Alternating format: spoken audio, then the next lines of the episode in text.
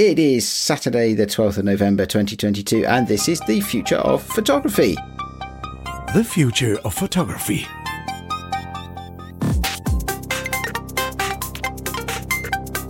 Hey everybody, Adrian here, and with me is Jeremiah. How you doing, buddy? Uh, we're good. Good in California. We feel good. We've uh, dodged a big bullet here in America, so we live to fight another day, and we are in a slightly elated mood uh, for those of us who did not have any money in F T X, and those who will be listening on the crypto end know what I'm talking about. I'm fine, thanks for your concern. And off we go in photography. Well, yeah, let's do that. Off we go into photography. So uh, interesting chat today, I think. Um, uh, and you know, bit, bit of context as well, you know, um, uh, for us. In, in we, we, you and I have just been talking uh, just before we hit the big red record button about film, particularly black and white film, and the look of that and things like that. So yeah, well, your your your your topic today, what have you got for us? Where do we start? Well, I, th- I thought it would be interesting to discuss a black and white film photography, its relationship to digital black and white photography, and that could include pure black and white cameras, of which there are a few, um, and the conversion of color to black and white, and, and the differences in sensibility um, in approaching a subject. that is, what are you seeing when you're walking around? What are you looking for? Um, and the effect of black and white, just, I think, um, writ large. What's our attraction to it now? I mean, we know where it started. Um, they didn't have color initially. And it came reasonably quickly, by the way, reasonably quick, quickly.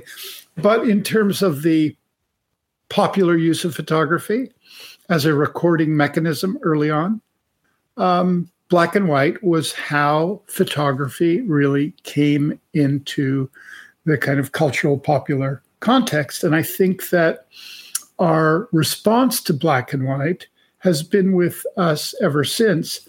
But there is also a connection between etching, aka Dürer, et cetera, line drawings, pencil drawings, and the abstraction of reality further than adding color, but just pure black and white. And so I thought it, it, it bears conversation in terms of the following.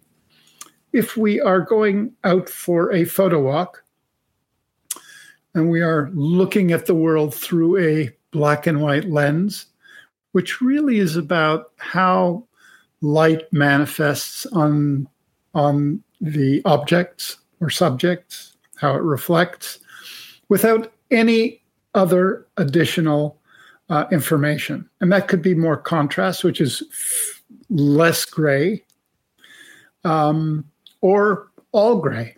Um, and those have very different emotional um, responses and trips.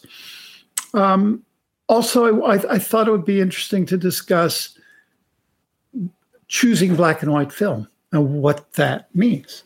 Grainy, non-grainy, um, large format, small format, um, high contrast, less contrast.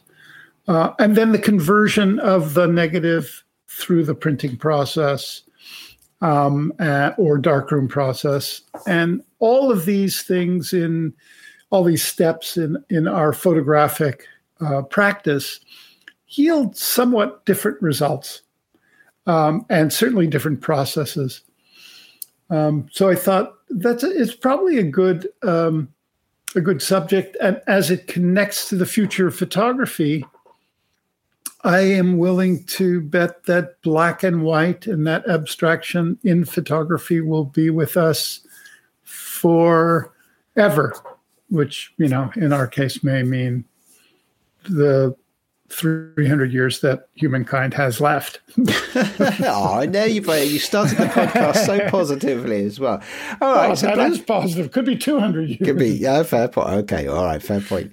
Anyway. So black and white, yeah. So interesting. So I'm, I'm this this year, possibly since about actually the last fifteen, eighteen months or so, I've been shooting loads of black and white after having had years of shooting only color, and it's a di- yeah, totally with you. It's a it's a different way of expressing. It's a different way of seeing. I have to say, modern cameras, uh, and particular particularly, sorry, I should be more specific. Cameras that actually show you what you're getting in black and white make that process for me so much simpler.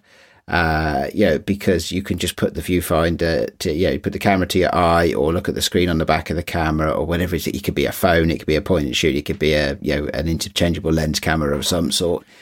And to see in black and white, I find really helps me with, uh, I suppose not so much the composition, yes, but I was going to get, but I suppose more than anything, it's the exposure and understanding when there is a black and white photo there, because you can look at things and you can say, okay, there's some contrast there I want to capture.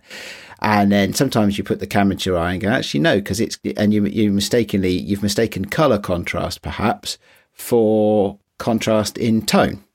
Uh, and you know, and so having the tools there uh, is amazing. Very different, I find, for me personally, from shooting black and white film uh, and looking through, you know, a traditional clear viewfinder, and and and, and uh, it come, comes out differently for me. I don't know. Well, how about you? I mean, you you, you what, what's the difference between your way of seeing or your process when you're shooting film rather than digital?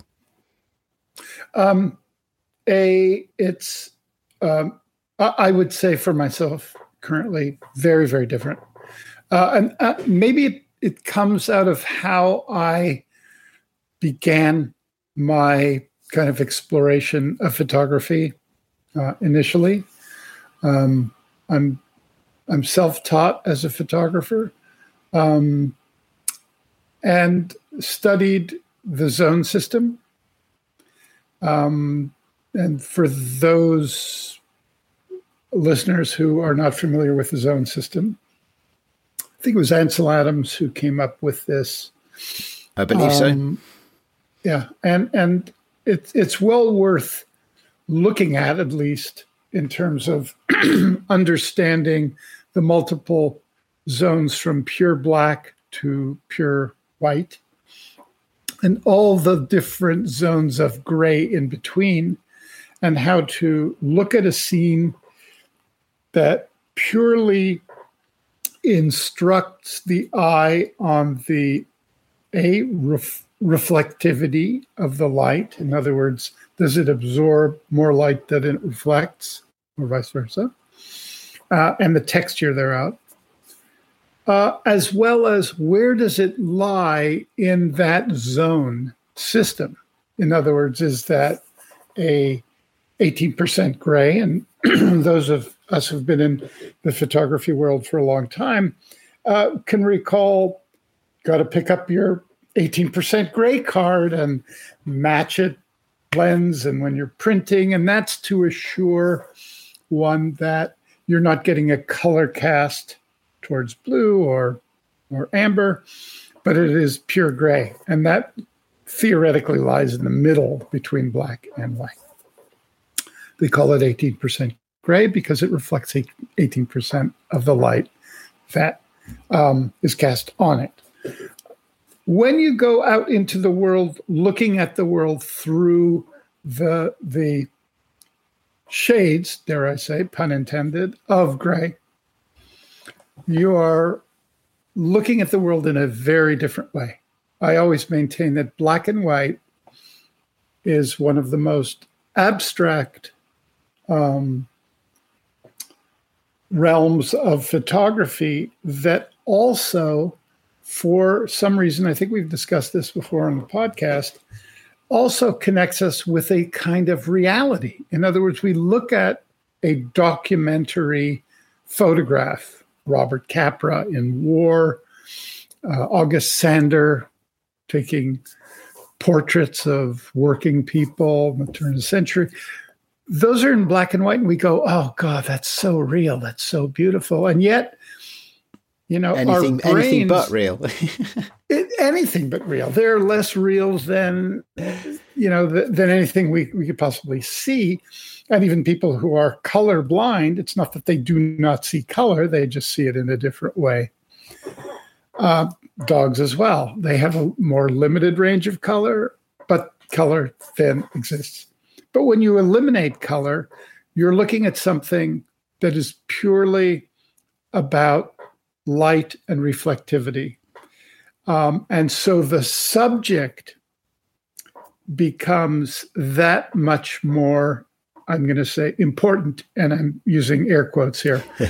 uh, and when I say subject, could be just the pure compositional minimalism or layered, however you want to define it, but also, you know, a, you know, a, a, a shadow of a twig on a white snow background is is a kind of pen and ink sketch done through the real world interpretation of how you see.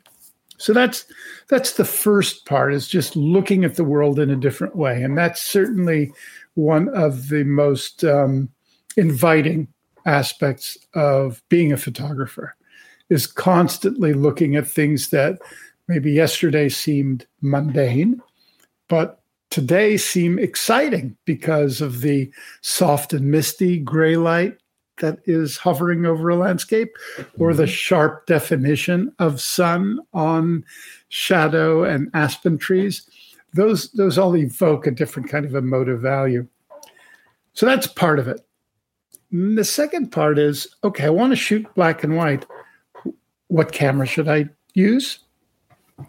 What film should I select? And what is my process in making a print, or putting it online, or making it into a book? And, and so all of these choices we make will have an impact on the final result. Choosing film is very much like choosing a brush. Uh, it's also like choosing a lens. Um, a very grainy, high-speed film will evoke um, what we would consider in the digital world noise, but it's not noise. It's just our ability to see the actual silver halides floating around on their background and, and, and, and being able to print them.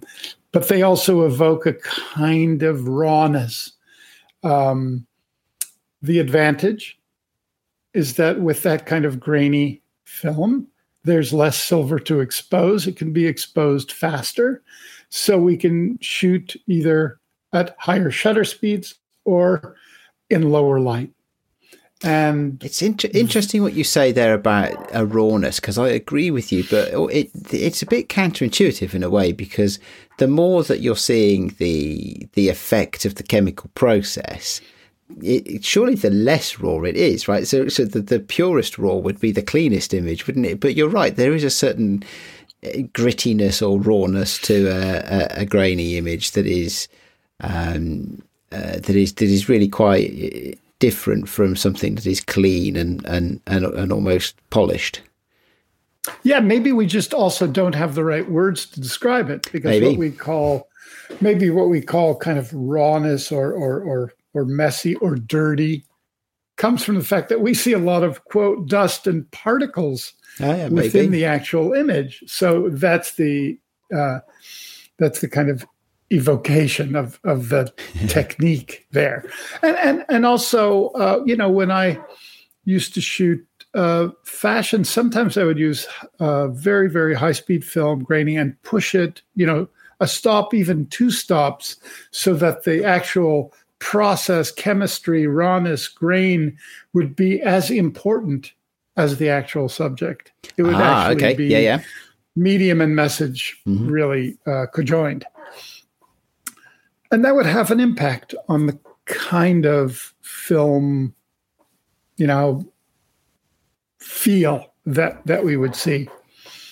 Um, when we talk about film versus digital, You know, we, we can also hearken back to the discussion of like C Ds versus, uh, you know, uh, you know, thirty-three and a third uh, discs playing on a, you know, scratchy stereo that has a warmth to it, shall we say. Um, but now one is able to duplicate that you can you can fake that warmth any way you want, both you know visually and with audio, but still the aesthetic remains. Mm-hmm. Uh, so so let's go back. Going back to the selection of the film. If it's a bright, hot, gorgeous, sunny day, one's instinct is to take a sharper, uh, slower um, film with us in camera.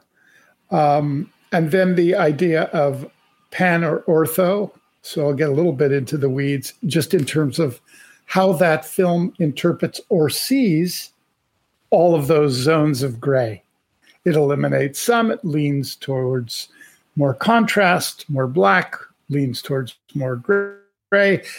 And then the application of a filter on the glass is also a way of cutting or expanding uh, the way the film will interpret the reflectivity and the contrast and the way it sees the, the grays. And that will have a different impact uh, later on. And certainly then when you take it to printing, if you're going the old-fashioned route in a dark room, you then can print from a zone system. And we used to very much do multiples of, you know, two seconds, four seconds, six seconds, eight seconds, just to see how different areas of a print Uh, will respond, and then you can interpret that and then make an initial print and then burn and dodge, which are about applying more light and darkening a print and less light to elevate the the contrast and and arrive at, at your destination at will. So it's it is a, a longer uh, process. For me, if I go out to shoot film, and I I don't do that too much anymore, I tend to do it with larger format cameras, um, and therefore I will shoot fewer shots. I'll put a lot more thought and consideration into my composition and my exposure. So I will slow down. I'm really trying to recreate Uh, something we've discussed uh, on this podcast, slow photography. Really a much more formal approach. So you, so this takes us into this, a nice little segue into the uh, into the thing that I think has at least partially inspired this topic today, which is that you're planning for a little adventure, aren't you? I am. Um, I, you know, I'm, I'm I'm planning um, to spend um, a bit of the summer months, and uh, by summer months I mean winter months here, summer down in the southern hemisphere, uh, in Antarctica, and and um, so determining what kind of gear to bring is a. Uh, Uh, an, an interesting conundrum, and then having selected a combination of both digital gear and analog gear. Analog gear, no batteries necessary. That um, sounds probably quite wise, because uh, the batteries won't last too long in the cold, will they? Shouldn't. I mean, who knows? But um, but yeah, I'm taking a G W uh, Fuji sixty-nine, which is the largest format that I can carry comfortably over my shoulder. So there's that. Well, that, that yeah, those, those Fuji sixty-nine cameras, they're they're well known for being fairly junky beasties, aren't they? Yeah, nice nice big yes. range finders from probably from the eighties, possibly originally. Yeah, and I think they they are um, what do they call it? The the poor man, or you know, Texas Leicas. Or whatever. Yeah, I've heard them. that. Yes, I, I heard that. Yes. But but they're more like um, a poor man's uh, four by five, because they're they're really half the format of a four by five. So the ne- negative is quite robust, and I thought for classic, really considered landscape photography in um, Antarctica, that would be a way to go. Uh, I think you should get some pretty good side. detail out of that, really. I mean, if it, you know, so yeah. yes, I know we these days we have digital cameras with hundreds of megapixels, if the, if you have one of those or whatever, uh, and even the even you know, mid-range ones are getting up to kicking up towards forty megapixels these days. But a six by nine negative, for those that are less familiar with film, a six by nine negative is called because it is six centimeters by nine centimeters, or sixty mil by ninety mil, depending on how you want to think about it, compared to uh, what in digital we would call full frame, which is twenty-four by thirty-six millimeters. So it is many, and I'm not going to try and do the mental arithmetic because it'll it'll escape me, but let's say somewhere between ten and twenty times bigger as a sensor when you shoot film of that size than a full frame digital camera. So there's, I, I, I don't have a six nine actually. I have, I have a six six or two. Uh, I have six twelve, uh, which actually the six twelve I have requires a, uh, a lens that was designed for a large format four by five camera to actually cover sure. it. Um, and the amount of detail you get on a negative that that size is just extraordinary. So, yeah. So I'm also bringing a tripod. So, so, uh, again, that, that is formal gear. I've also had to determine what kind of film to bring with that camera. I'm bringing some panchromatic film. I'm bringing some orthochromatic film. Uh, it's constant daylight there, so we don't have night. So um, the orthochromatic, right? This, and I don't know the technicality of this, but the but the orthochromatic, I believe, has a different response to light frequencies, and it doesn't respond to the panchromatic. I think is so cool because it responds to all visible light frequencies, pan yeah. pan spectrum. But orthochromatic is is it less less blue? No, it doesn't see red or something. I I don't know. Do you tell me? Basically, for the purposes of our conversation, it will see less in different ways and, and, and create a different aesthetic. I think that's really it. Um, how the light and the snow and the ice and the water affect what I'm going to see, because I've never been there, uh, though originally I'm from Canada, so I'm very familiar with snowy landscapes, shall we yep. say. Grew up walking to school with those. Um, so there is that that I'm looking forward to. So that kind of formalism is going to slow me down, as well as the, the trudging through. Trudging through snow in, yeah, in very cold temperatures will slow you down as well, yeah. So, and, and, you know, but I have to consider, well, changing film. Well, that's, you know, that's not going to be that simple. No, and you're not you're not going to get many shots per roll either, are you? Because no, uh, uh, eight you can get eight shots on a roll for uh, six by nine. Uh, but I'm going to approach it very much like four by five photography, which is like set it up, wait for the light, make it good, mm. take a picture. That's a really, I, do you know, I really like that as a process. It's not. I know this is probably going to sound daft, but I'm not sure I've ever really considered medium format in, in that way. Medium format film, I've often, I've, yeah, like most things, I shoot handheld. So whether it's a Holga or a Bronica or my Chroma or whatever it is, um, apart from a pinhole camera, which you do need to hold fairly steady, steady. I, I often just shoot. I've never really considered medium format as a format for formal photography in the large format sense. That's another, that's a good thought. I like that. Yeah. I, I, you know, it's also very, very fun to do the opposite. In other words, take medium format, and I've done this with a six by nine, and put a sort of a, a, a cheap flash on it and just handheld it, you know, on the street, and done almost, this is a segue, but done, done almost kind of snapshot shots, uh, but with incredible um, detail. Yeah. Okay. Yeah. Well, yeah. And that's kind of fun. So, but going back to it, then I had to think, well, how much black and white film do I take versus color? And that's where the difficult decision comes in. And so I've elected to make most of my film Uh, color, fine grain, um, color negative film. Okay. And I, I and I do that because, A, I don't want to be on the ice and go, oh man, this blue, the, the ice, the color is so beautiful and soft. And here I am with panchromatic film. And it's just a different thing. And so um, I'll be fully capable of moving the image from color to black and white should I want to do that um, in post. And that's something we can discuss in a bit of what that feels like. Um, and the other consideration is, well, I'm going to be doing a lot of flying down there, so I need lead bags. Yeah, you do. And, and your Nowadays, film doesn't want to be too fast either, does it?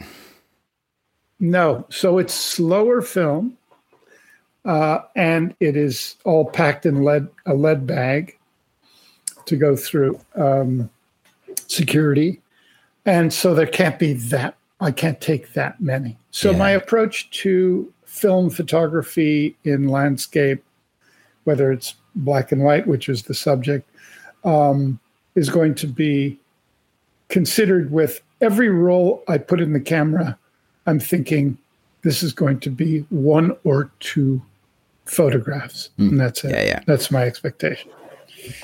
Uh, I'm also bringing my trusty Leica, which uh, is which my one? go-to camera. The Q, the Q two. The Q two, um, okay. Okay. I thought you were going to say something about a what, monochrome then or something like that. Is it, is it? No, well, the Q two is weather resistant. So ah, okay, it could that's be good. Splashed and it's sealed. And, and and I think that's very, very important. Um, it's penguin proof, and, yeah? And it's penguin proof, yes. and, and, and then I won't have to uh, manage the decision-making process of black and white and color. Well, the other thing about uh, with, with a camera that. like that as well, you won't have to worry about changing lenses or even carrying lots of spare lenses because yeah, it's no, a fixed lens camera, isn't it? It's a fixed lens, and um, it it is my favorite camera that I have. So I, I mean, I just I, I love this camera, and I'll be bringing my phone as well. So there's that. Okay. That's um, good. Can I recommend? Right, you don't have to recommend this one, but my my trusty Olympus Tough camera, right? Um, mm-hmm. I think if you're going somewhere that harsh, I would recommend you have something that's properly weatherproof so that you can step outside for thirty seconds in a snowstorm when you see something. Well, the Leica is that. The oh, Leica it, is, is that. It's that it, good, it, is it? Okay. Yeah, yeah. All right. If it's that good, good yeah, stuff it, then. It, it's designed. I mean, you could literally throw water on it. And, oh, okay. It survives nicely. Yeah. So uh, it's one of the reasons that I like that camera so much because you don't have to baby it. Though if you muck up the lens because it's fixed, that sounds pricey. You might yeah, well buy yeah. a new one. yeah. um, I'm also bringing a couple of little things. I have this Canon. It's a like a monocular that has the equivalent of a six hundred millimeter lens. Oh, I've sh- yeah, sure. that's the t- yeah. I've I've you've talked about yeah, that before and, actually. And, yeah, and it's quite good. It's it, it's quite good. It's quite fun. Fits in a pocket. It's it's easy to do, and it's it's like a little monocular. You know, monocular that you can snap a little image with. Um, so that's that's really the gear. But as we were really discussing black and white, the the instinct of committing early, which is film, and mm-hmm. that's where you go. Unless you use neural color in because now we can recolorize our our photographs. With A I, we oh, A I will save with us. A I, with A I. It'll either, it's, it's, A I so, is definitely a kill or cure thing, isn't it? Right? It'll either save the world or it'll just kill us all off, like in Terminator. Well, yeah, and Chris and I are just like we are feeding each other like sugar highs on all of these rapid models and whatnot. Well, you know, that's subject for another day. Um, I did want to talk a little bit about conversion of color to black and white, because mm-hmm. those of us who shoot um, digitally primarily um, have a lot of options now. I mean, we've talked endlessly about our favorite iPhone applications. Oh, yeah. Yeah, we um, have, yeah. You know, that, that are really fantastic um, in terms of allowing us to to see the world in black and white instantly, um, but I've, I've I use um, and have used Photoshop for a long time with a lot of different plugins, and Silver Effects, which is uh, a excellent plugin, very specifically designed for black and white conversions. And what it what it really does is it, it will look at the color of an image and allow you to adjust where you want the grays to be. So it'll, it'll offer you, like, do you want this skin tone to be on the darker side, on the contrastier side, on the, the brighter side, the more mellow, softer, et cetera. And and so Silver Effects will give you, A, it'll match uh, different film types and also allow you to create a really balanced um, version. So it will kind of do what black and white film purports to do through the lens, but it'll do it afterwards. Just turning the desaturation bar to zero doesn't really do it, because you're really losing a whole lot of image when you do that. That yes. So uh, yeah, that that so so tell, do you have a, a preferred way of doing these things then? You know, is it is there I mean, you mentioned the tool obviously, uh, but do you have Uh, an approach? I mean, some people use things like channel mixers to get the balance, uh, you know, to, to get a balance. Other people will, um, yeah, for other people, they'll use the zone system, of course, and have some way of, of yeah. working the zone system. I, th- I seem to remember some years ago even seeing that somebody had built a, a Photoshop plugin that would allow you to, you know, but give you a user interface that could approximately allow you to work with, you know, sort of in the, within the metaphor of the zone system in, yeah. in, in uh, Photoshop. I, I, uh, it, it, I think it's by Ciem, S I E M, Ciem, uh, who, who regularly puts up a lot of black and white um, uh, software that integrates with Photoshop. It does an excellent job. So I, I do use different one. Channel mixing is, is interesting too, though I, I find that Silver Effects gives me, it basically is doing that uh, with a, a simpler interface. Mm. But yeah, you can go in and basically go, okay, let's look at the reds.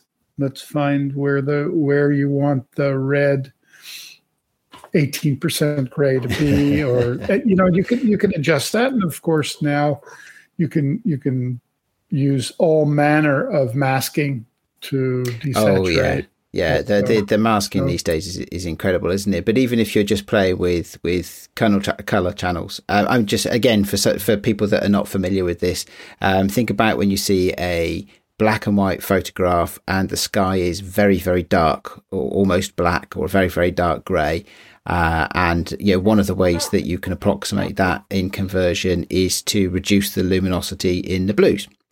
Uh, because yeah. if you can if you can kill off the the the blues and the sky is predominantly blue, then that will make the blue that, that will make the sky go darker. So so there's all sorts of things you can play with. Yeah, um, and fun, and also gives the image a completely different view. Uh, and and like we were just uh, alluding to, you know, now with Neural, if you do shoot black and white and want to go back to color. You could use A I to recolorize it. So, it does seem, uh, you know, uh, uh, yeah, that seems crazy, but it, you know, why not? It does. Um, it all does. of all of these are interesting, and uh, you know, in my work, I can go a little further because I I'm printing from something called Print Tool. I use uh, a R I P, and I can actually allocate in my printer how much in each of these zones um, I allocate ink. So I can, I can even adjust the print settings wow, for okay. different zones to get exactly what it is I need. Interesting. Uh, but I wouldn't. Uh, not for the we- faint of heart. Well, you do. A, so you do a lot with black and white printing, don't you? Because you do the piezo printing and stuff like that as well. So yeah, I mean, I, I would say I my principal work is in black and white. Yeah, and um, uh, I, I'm I'm pushing myself hard to kind of move into more color work, um, but I'm trying to get the the final result, the color work, um, to where I think it should be, uh, because I, I I love excellent prints, and excellent prints to me is it's not just, oh, that's nice and snappy an image. It's the actual object of the print looks mm-hmm. and feels, whether it's the paper, the way the ink is velvety on it. I mean, there's something sensual about the object of the photograph. Mm. That, um, again, segue, uh, this week, my current exploration has been to be printing uh, on vellum, which is, again... Well, you, talk, you talked to us e- about that a bit last week, yes, uh, didn't you? Yeah, so yeah, no. You've been taking that further, have you? Yeah, I, I, I printed on vellum. I, I found the right uh, balance in the printer, so I get no smudges. Ah, good. Uh, that, then dry it, um, mask it on the back, and I have been both silver gilding and gold leafing on the back. Yeah. So that, that where you have highlights, you either have gold or silver. And um, if if you choose your image right, it, it's pretty amazing. I mean, that's an object. And then, of course, uh, I've been varnishing the image. So it, it's very, and you can see brush strokes. It, it feels very painterly. Mm-hmm. But, um, and the images are um, photographic like, but they all are from A I. Mm-hmm. So there, it, it, it's a journey, but, but an interesting one. Um, and it's, it's very different effect from looking at something on a screen. Yes. It, yeah. it, it is a beautiful object, but you know, where does this lie in terms of the future of photography in terms of black and white? Because I think that's what's interesting. Black and white will be with us, I think, as long as photography is with us. Um, and I think full circle, it's because it abstracts the subject and it gets it closer to uh, a more pure version of what it is. I... love black and white movies. I would love to make a movie in black and white. It's always a big battle. Um, I'm sure, sure it is. It, it is. um, I've done some T V shows that they allowed me to make black and white, a whole version, you know, a whole. Sometimes it really episode. works. So, so one of the films I love that is shot in black and white is uh, The Man Who Wasn't There. Uh, mm, which, uh, yeah. Billy Billy Bob Thornton and uh, Danny DeVito. Uh, it's a Coen Brothers movie, I think, is it? Yeah, because you're you're looking at something that is an abstract of, in movies, say human emotions, or j- fun, or noir, which comes from that. Mm-hmm. Um, and there's little distraction because color can be a distraction. Um, yes, and it that's can why indeed. I tend yeah. to shoot to, mm. yeah, uh, but. With technology that's available to us, um, the conversion has always been much simpler going from color to black and white. And now I think we're seeing uh, the opposite, that oh, we can go from black we'll and white. We'll have to see some chart. You'll have to, we'll have to shoot. Some, so when, when you get back from your trip, then I want to see some of that stuff you shot on black and white film. I want to see it colored and uh yeah with, with A I, and we'll see see what it see what you can yeah. come up with. Can it be real? In can other words, will it look realistic? Like, who knows? Who know. knows? Yeah. Cool. Okay, well that's brilliant. So excellent. I enjoyed that. I wish we could talk for longer, but it's probably time we wrap this up. Um uh we go on to our, our picks of the week. Do you have a pick of the week this week? Um no, I don't have a pick of the week because I I, I just thought my pick of the week is just looking at the world through black and white. That's lenses. a that's a jolly good pick of the week. No, uh, very happy I with think that. That's I, my pick. Okay, well I have one that good. is I, I have a pick of the week, which actually really is a follow on from Chris's pick of the week last week, because Chris chose the the uh, Affinity software announcement mm. that was being teased. Of course, one week on. Uh, we've now all spent our money on the new products launched by Serif or the Affinity thing. So, uh, yeah, the big thing, of course, was uh, the version two release of all three of the Affinity software packages. So Photo, Designer and Publisher. Uh, and not, and they have come out with an amazing licensing offer. I say that I've already bought this, right? They're not a sponsor. I've put my own money into this. I wish they were a sponsor. Um, but for in the U K, ninety pounds. So whatever the equivalent is elsewhere, you can get what they call a universal license. So you get all three of those applications, professional grade applications, on all platforms uh, for ninety pounds. So that will work on a Windows P C, it'll work on a Mac, and it'll, they'll work on an iPad as well. Um, and when you think about Uh, that as a, a, a that how powerful that software is, uh, I'm inclined to think that's a, an astonishingly good price. Um, so, uh, so I, I, I bought that. I had half their products anyway, but I've bought the new ones. So I, I have three Affinity project uh, products. So you'd say it, it makes sense to bundle it all. Yeah, so they, there's there's no uh, because the opening deal is so good, there isn't an upgrade deal for those who have some version one products. Version two products are completely new, um, and so you just have to buy them. But the fact that you can get the you know photo, which of course is their equivalent of Photoshop, uh, Designer, which is their equivalent of uh, what's the Adobe one, which does the vector graphics. Yeah. I forget. Illustrator or Designer. Illustrator, yeah, that's yeah, right. And yeah. then the, what they call Publisher is the equivalent of Adobe Designer, I think, is the layout one. So you get pho- photography, vector graphics, and layout all at professional grade on multiple ah. platforms for, in my case, ninety pounds. I assume it's something like one hundred dollars or, or whatever in, oh. in the U S. Yeah. So uh, very good value for money, well, I think. That's a good pick. Yeah. Cool. Well, excellent. Well, good to speak to you. Hopefully we will have uh, Chris back with us next week. Um, and, uh, you know, until then, everybody, take care and we'll speak to you soon. Goodbye. Bye-bye.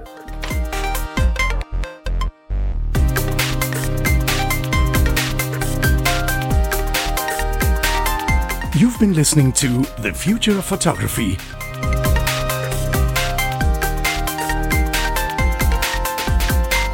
Subscribe to the show wherever you get your other podcasts. Find the show notes and more information at the future of photography dot com.